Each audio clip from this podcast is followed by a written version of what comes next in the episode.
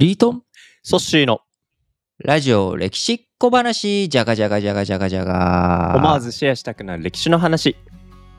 いやーということで、まあ、年末もこう近づいてくるとですね、はいやっぱりまあ今年1年間を振り返ってのなんかまあいろんなニュースとかっていうのもあったりするわけですけれども、うんやっぱり今年1年間一番こう、なんでしょうね、うん。あのー話題になったっていうもので言うと、うんやっぱり AI。このね、技術が非常に高まったということで、はまあ、チャット GPT はい。に始まる、こう、なんか AI 革命の一年というかね。まあ多分このリスナーの人なんかもね、こうチャット GPT 使ってるよっていう人、あるいは会社でチャット GPT は使っちゃダメだと 逆にね。はい。言われたりとかっていう。まあそれでこの前、孫正義さんなんかはね、あのチャット GPT 使ってないところなんかもう大変なことになるよと、煽りを入れたりとかね。そういうことで、まあ、やっぱりこの AI っていうのが非常に改めて注目された1年間だったんじゃないのかなって思うわけですよ。そうですね。うん。で特にその AI の中でもこうただ単にねあの質問したら答えてくれるっていうだけじゃなくて絵を描いてくれたりとか、うん。うん。あるいは動画を作ってくれるということで、あの岸田文雄首相のねはい。あの動画と、えーそれとお日テレでしたっけね？日テレのニュース番組のテロップというか、その雰囲気、うん。これを画像加工して、まああのーほうこうなんでしょうまあ卑猥な言葉を言わせるっていう動画を作ったはい。人はい。まして、まあ、一時期ちょっとねそれ先月ぐらいですか？ありましたね。あのちょっと話題になりましたけれども、やっぱりあれはもうね、いや、そんなことさすがに言わないだろうということで、うんあのすぐにみんなね、これはもしかしたらということで気づいて、あ AI だったんだ。まあ、あれちょっと分かりやすさがね。分かりやすさがあったけれども、もしそこに、うん。うん。あのー分かりにくさというかですね、まあ、うん増税の意図というものは、うん実はなんかあのこういうことなんですよみたいなね。適当に喋らせると。うん。いうことをやったりして、まあ、そういったものでこう世論をこう変えていくとかね、はい。はい。はい。世論の方向を変にしていくっていうこと、うん。まあ、これなんかまあ日本ではねなかなかまだそのフェイクニュースによるうん。選挙への影響結果みたいなことってあまりないように感じられますけれども、アメリカなんかはねやっぱりそのアメリカの大統領選挙うん。に、うん。こう、Facebook に大量のそのフェイクニュースが流れたりとか、まあそれを裏でロシアがやっていただの、やっていなかっただのとい。いうことではい揉めたりとか、まあこういうのがね、起きているわけなので、非常にフェイクニュースと政治の問題、っていうのは確かに。うん。こう、なんだと、もうね、どうなるんだと。そうですね。えーそうなっていくと、やっぱり正しくこう自分たちでまずはこう文脈を読み取る、まあうん、卑猥な言葉を言わせていたらこれはさすがにおかしいだろうとすぐ気づくけれども、はい。そうじゃなくてもこう流れとしてこのタイミングでね、こんな発言が出てくるのはおかしいとうんい。うふうに理解するはいリ。テラシー、でこのリテラシーっていうのは単純にそのお言葉だけを捉える点じゃなくてやっぱ線の流れっっていうものを理解していかないと、はい。いやこの流れでこの人はこんなこと言うわけないよねっていうこと、はい。前回言ったことと辻褄合わないよねとか。合わないよねうん。そういうのがね、あの気づきのはきっかけにねなったりとかもしますので、まあはいそういった上でやっぱりこうニュースを日々見ていくっていうことの重要性っていうのはうん。あると思うわけですと。はい。で、ただ、じゃあこういうのって現代にうん。突然現れた話なのかっていうと、はい決してそういうことではなくてですね、はいやっぱはいりその時代その時代のうん。こういろんな場面でねそのメディアを駆使してうん。こう自分たちに有利になるように仕向けていく、うん仕掛けていくっていうことは、はい。あまあ過去幾だとうん幾度となくね、うんあった話なわけですよ。なるほど。うんうんうん。で、まあ、前置きね非常に長くなってしまいましたけれどもいえいえいえ。でね、まあ、そのやっぱり最初のこうなんだろうフェイクニュースまあうんうん最初ではないんだけれども、はい。まあ、やっぱり一つ僕が思うフェイクニュースというか、まあ、はい切り取り、はい。こうそういう風なものじゃないんだけれども、意図的にこう世論を動かすためにはい。ニュースをいじった、うんうんうん。まあ、こういう面で、まあ、有名な事件としてですね今日紹介したいのはタイトルの中にも入れております、はい。エムス電報事件というエムス電報事件。いや、僕聞いたことないですね、この事件。そうだよね。多分あんまり知名度としては全然有名じゃないものだと思うんですけれども、一応その世界史の用語集とかに、ねはいはいはいあのチロッとは乗っかる、うん。その、今僕手元にですね、はい世界史図録、はい、はい。う第2版、あうん山川出版社の手元にあるんですけれども、うん。えーこちらの後ろの年表のところには、エムスはい伝票事件、あ、で伝票事件、エムス伝報事件っていうのがしっかりのこ、載ってるんですよや。ってるんですね。ただし、作品、うん、うんうん。後ろのね、あの作品には載ってないので、まあ、それぐらいの扱いの事件なんですが、うんうんうん、えーこれはですね、その、不仏戦争。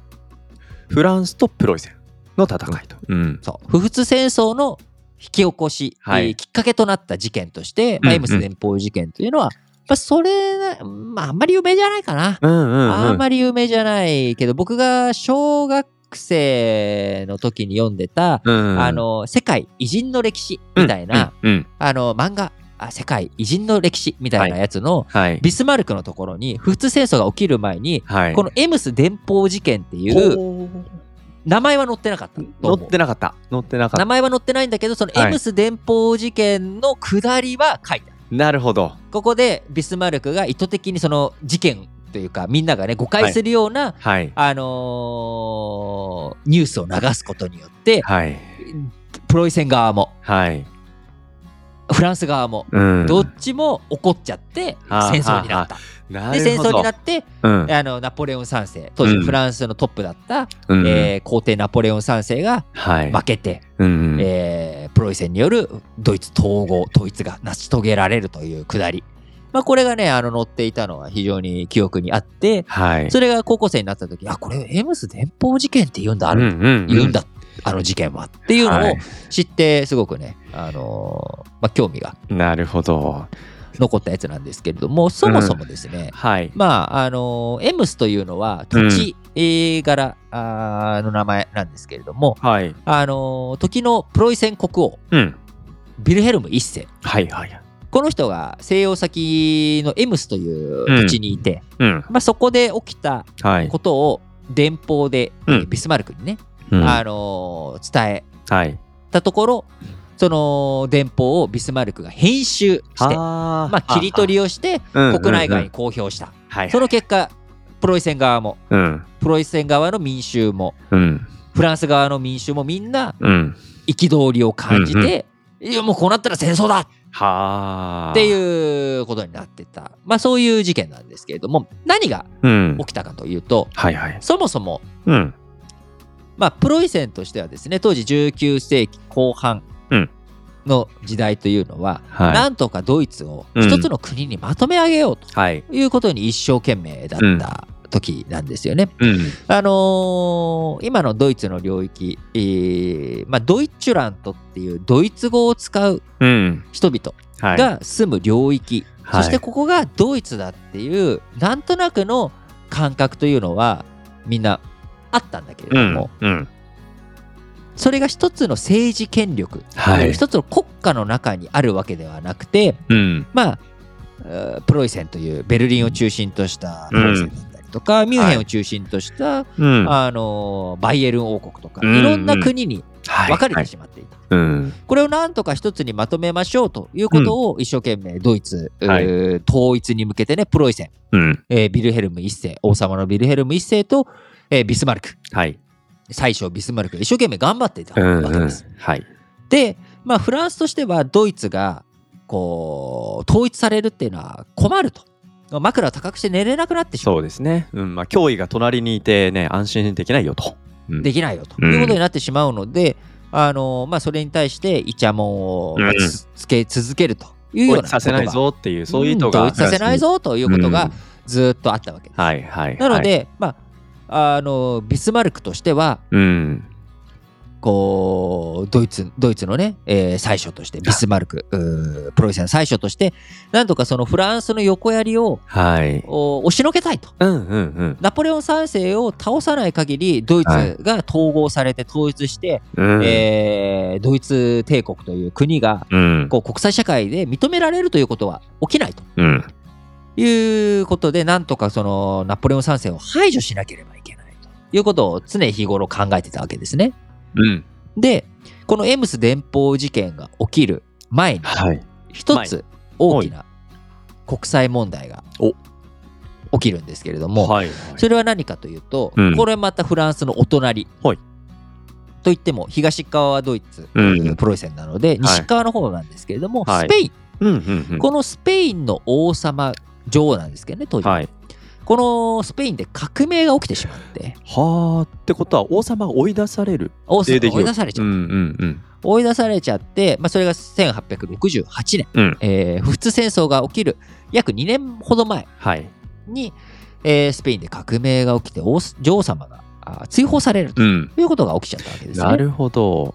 そうするとじゃあスペイン国内はどんな風にまあ落ち着いていくんですか？最終的には、うんえーとまあ、普通選挙とかもしたりとか憲法を出したりとかいろいろやったんだけれども、ん。結局、はいなかなか国が落ち着かないということで、はいはいはい。まあ、女王様追い出したんだけれども、うんやっぱり王様が必要だとはあ。いうことで、王様を探す旅というかですね、うん王様候補うん。いろいろと探した結果、はい。こう当時のヨーロッパの王族というのは、まあ、みんなね、親戚だったので、うんうんうん。なんと、はい。プロイセン王族はい。がスペイン王、スペインの国王に、はい。国王候補になると。いうことになったわけです。おお。それはフランスにとってはちょっと待ったっていうような状況ですよね。状況ですよね。うんあのーね、プロイセンの圧力、プロイセンの力が強くなっているっていうことをひしひしとフランスうんうん感じていて、はい。えードイツの統一なんてのをね、プロイセうんン主導によるドイツの統一なんて絶対認めないってうんフランス言ってる中、はい。えプロイセンの影響力がうん。ドイツを飛び越して、フランスを飛び越して西側のスペインに及ぶなんてことは、こりゃ認められんと。はいはいはい。一方ね、ナポレオン3世、フランスのナポレオン3世と対決を覚悟しているビスマルクとしては、はい。もうね、ふざけるなと。うんうん。もうスペインの王様、これはだって、そんなね、お前みたいな成り上がり者にどうのこうの言われる筋合いはないと。うんうん。王族のね、血縁関係とかそういったもので決まるんだから、はい。なんでうちの王族からスペイン王を出しちゃ、スペインの国王を出しちゃいけないんだとうんうんい。うことで、ビスマルクはあプロイセン王家はい。の人物をうん。こうスペインの王様にしようというふうに画策するわけです。はいはいはい。ところが、ところが。ところが、まあ、そのままいくと、まあ、戦争にもなってしまうなということもあり、うん。えープロイセンの王様のビルヘルムうん。は、まあ、フランスのおーいうことをね、うん。えー受けて、うん。こう、スペインの国王を出すっていうことはうんうんしないと。プロイセンから出すのはやめましょうと。こん今回、プロイセンから出すっていうことはやりませんとはい。いうふうに折れたわけです。なるほど。うん。ビルヘルム一世は。はい。で、まあ、ビスマルクとしては、えなんでよと、ちょっとはしご外された感じですよねと。まあ、フランスに対してね、やっぱりポジション取っていくいいチャンス。チャンスだし、それでうんフフランスが起こったら戦争して、うんフランスの影響力を排除して、ドイツ統合に一気に突き進めばいいものを、はい。何ビビってんだよ、この野郎と。うん、ここをちょっと腰抜けじゃねえかと。腰抜けじゃゃないかということで、まあ、ビスマルクは国王に対して辞職をね、ほえーしますということをうん言い出すぐらい、はいあの怒っちゃったわけです。へそ曲げて激ますね。怒プンプンまでへそ曲げ。げちゃったわけです。うんうんうん。で、まあ、ビスマルクちょっとしょぼーんっていう状況の中、うんフランスはさらにさらにこう自分たちのリードを広げようと考えて、はあはあのーまさにさっき言ったビルヘルムが静養しているはい。エムスまでうん。フランス側の外交公使がはい。赴いてほ静養先のエムスまで来てう。うん。あの今回辞退しますっていうだけじゃなくてうんうんうん。もう未来英語プロイセン側からスペインの王様は出さないということを確約してくださいとおっと。その文章をくださいとおいうことをうん。こう現地を取ろうとやってきたわけですフランス側がす。ごい要求前のめりになってきましたね、これ。前のめりで、今回辞退するだけじゃなくて、もう未来英語を出さないというふうにね、約束してくださいといやいやい。うことをうん。言ってきたわけですと。で、これに対して、うんうん。まあ、ビルヘルム一世、さすがにね、はい。あの今回出さないとおいうのは、うん譲歩してはい。やってるのにもかかわらず、いさらにこんなね、無礼な物言いというか、未来英語を出さないようにしてくださいだと、この野郎とうんうんいうことで、ちょっと、ビルヘルムも頭に来たんなるほどですな。うん。頭に来てなんかこんなことをフランスが言ってきたんだけどということを、あのベルリンのビスマルク宛てにはいはい、電はい。報を送ったわけです。なるほど。それがエムスから送られたっていうところは、電。報なはいんですね。はいはいはい。でこれを、まあ、そのまんまだとうん。ちょっとあ怒り浸透具合がうん。ちょっと良くないなと はいはい。いうことでビスマルクはうん。まずその陸軍総長陸軍のね、えートップ参謀総長だったモルトケっていう人にはい。今どう準備はとうん戦争、うんあもう戦争するならすぐやったら大丈夫っすよおっていうのを確認した上で 上で。ビスマルクはうん王。様から受け取った電報をはい。意図的にはい。こう省略してはいはいはいはい。もうとっても無礼だったはいはいはいと。っても無礼でもうプロイセン国王としてはもうフランスの大使なんかとは合わないうーん。ふざけるな はいっていうふうにひどく立腹してもうはいフランスと、うんおープロイセンはうん。もう激おこぷんぷん丸っていうねうん。ことにうん。なったということおを伝えるたわけです。でビスマルクはこれ改ざんしたわけではなくて、なくて。はいはいはい。なくて新しい文字は何も挿入してないんですね。おーなるほど。文章をうん意図的にその怒ってる箇所だけはい。残してうんうんうん。引用して 発表ということなので、まあはい。だから切り取りですななるほど。改ざんはしてないと、うんうんうん。嘘はついてないとうんうん。まあ。嘘はついてないんだけどうん。切り取っていい文脈が ただ激おこぷんぷん丸という状態を。公表したわけです。なるほど。だからビルヘルム一世の真意本意とはちょっと違った形に編集され文た。脈がね、うんちょっと編集はされたんだけれども、うん。言ってること嘘はついてないとだから改ざんしてないですもんね。改ざんはしてない。いやー絶妙じゃないですか。うん。でその結果まずプロイセン国民は、うん王様がこんな怒ってこんな失礼な態度をフランスが取ったのかとはいはいはい。ふざけるなとうんいうふうになったわけです。王様は怒ってるぞと。うん。でさらにフランス側はこの発表を聞いてうん。いやそんなことは言ってないぞとはあ、はあ我々としてそこまで失礼なこともやってないし ビルヘルム一世そこまで怒ってないぞとはいはい。いうことでうんフランスもフランス側でプロイセンがうん。こう嘘つきやがったっうんうんうん。ていうことでお互いがお互いをうん。敵外心がの煽られた状態にうん。なってしまい、いよいよフランスとプロイセンの戦争がうん起きてしまったということなので、いや、ここれね、はい、まあ、今ちょっと面白おかしく喋りましたけれども、うん、やっぱりその情報の切り取りっていうもので、はいやっぱ世界が動くというかね、ね戦争が起きてしまうという、んそれで煽られてしまうっていうこといやいやがいや。実際に起きてしまう。で、うんこれがね、冒頭 AI っていう技術がさらに駆使されていくと、引用とか抜粋、うん切り取りうんっていうことではなくて、ほんまもんのそのフェイクニュースはいはい。で世界がうん。戦争うん。になるだけじゃなく、うん。なんか戦争というよりかは、うんあのフェイクニュースとかそれで俺怖いなって思うのはやっぱりその押しちゃいけないボタンはい。核のボタンとかなんかそういうところが何かそのうん一撃でね、終わるようなことも今我々その19世紀とは違っうてん。持ってしまっているというこの現代はい。でさらに電報を切り取りして文字をね、抜粋して切り取りしてっていうことではなく、うん。動画で編集してとか、はい。そういう時代さらに AI とかねそういった技術も駆使されていくっていう状態になっている現代において、うん。まあ、もう年の瀬12月が目の前に迫ってきておりますけれども、うん。あのー来年以降、また世界っていうものがどういうふうになっていくのかっていうこと、はい。うん。えー特にねあの2021年にはあのーアフガニスタンタリバン、うん。2022年にはあロシアうん。のウクライナ侵攻。そしてはい。2023年にはあのイスラエル・ハマスの問題と、まあ、毎年毎年いろんなその激突がね起きていくっていう状況の中、うん。えー来年2024年もその世界国際情勢っていうものは明るい兆しじゃなくて、うんそのやっぱりどうしても不穏な空気っていうものが、皆さんもひしひしと感じてると思うんですよね。はいその時に、うんまあ、あのー現代にも、まあ、ビスマルクみたいな輩は絶対いると思うんですよ。はい。そういうふうに仕掛けを自分たちの、うん。お戦争目的というか、政治目的を達成するために、うん。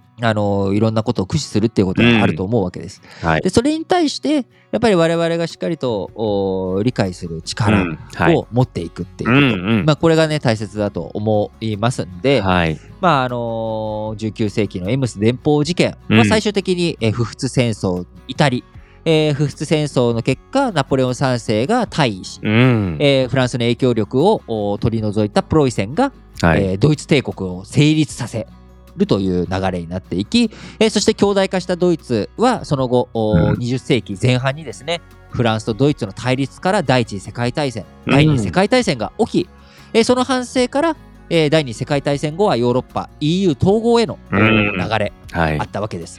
ただそれが今再びこの21世紀になって、えー別れ離れになりかねない、うんそういう動きもあるのではい。